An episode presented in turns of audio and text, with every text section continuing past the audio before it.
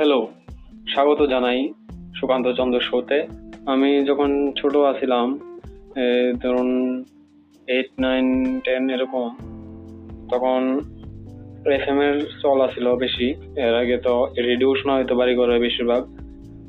তো তখন আমার মনে হইতো যে আমি যদি নিজে একটা রেডিও প্ল্যাটফর্ম রেডিও খুলতে পারতাম বা রেডিওর মধ্যে কথা বলতে পারতাম আমার নিজের একটা রেডিও চ্যানেল হইতো, তাহলে খুব মজা হইতো, সেরা হইতো।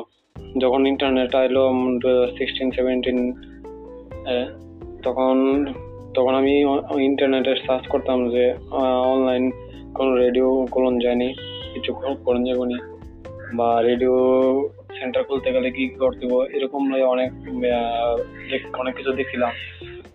কিন্তু শেষমেশে তো এই সব বন্ধ হয়ে গা।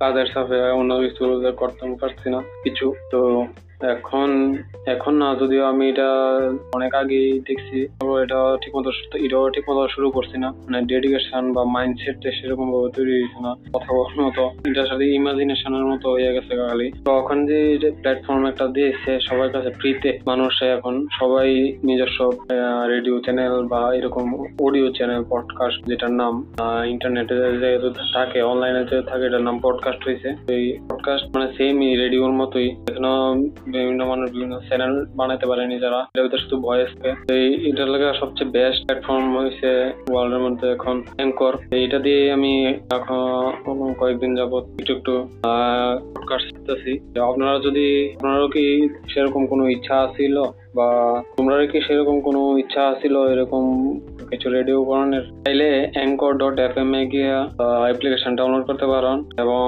আমার সঙ্গে যদি এক লগে কনভারসেশনের মাধ্যমে রেডিও চ্যানেল পডকাস্ট চ্যানেল করতে চান, তাহলে